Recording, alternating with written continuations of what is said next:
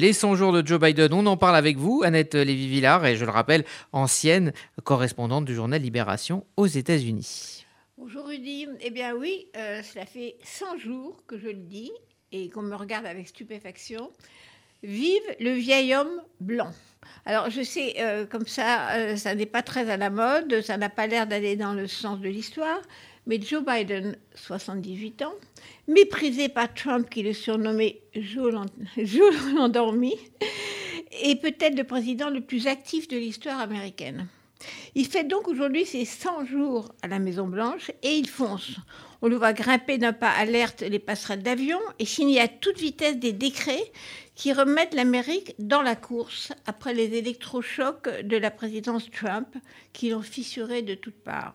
Hier soir, Joe Biden a prononcé le traditionnel discours devant un congrès vide pour raisons sanitaires, en commençant par Madame la vice-présidente Kamala Harris et Madame la présidente de la Chambre, Nancy Pelosi, deux femmes au pouvoir, avec lui, le vieil homme blond.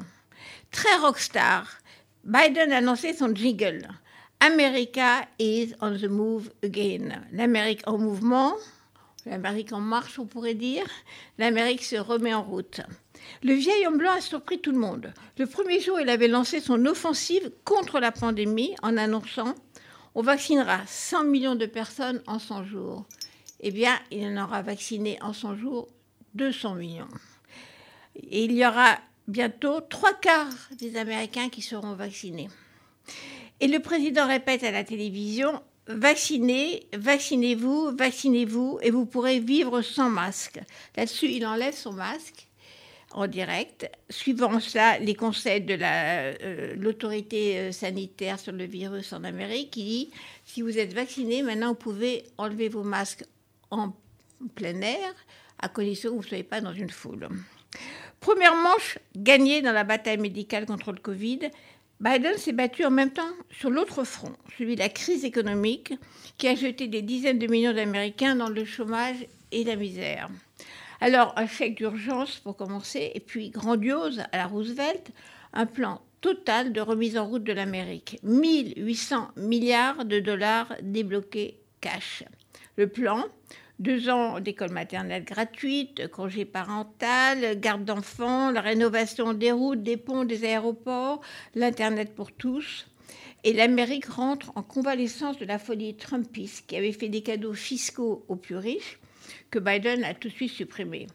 Il va taxer les 1% plus riches et les grandes sociétés pour financer son plan pour les familles américaines.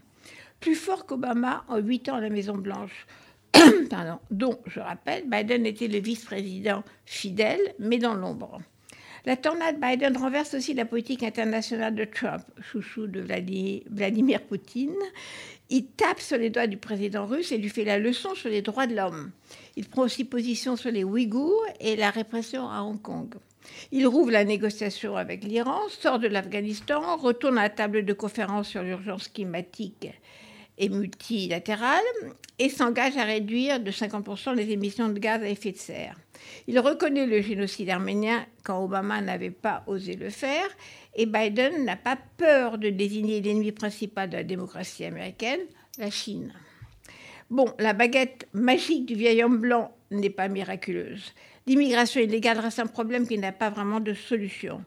On oublie la fameuse construction du mur sur des milliers de kilomètres de la frontière l'obsession de Trump, et on essaie d'avoir un traitement humain des jeunes qui franchissent seuls chaque jour le Rio Grande. Mais l'annonce de la régularisation des illégaux a fait appel d'air et les migrants d'Amérique latine se précipitent à la frontière. Trump divisé, Biden veut recoller.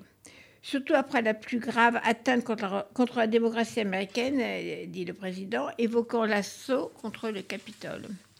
Mais le vieil homme blanc affronte courageusement le lobby des armes à feu, après les dernières fusillades, la réforme de la police après la mort de George Floyd, la défense des homosexuels dans l'armée, etc.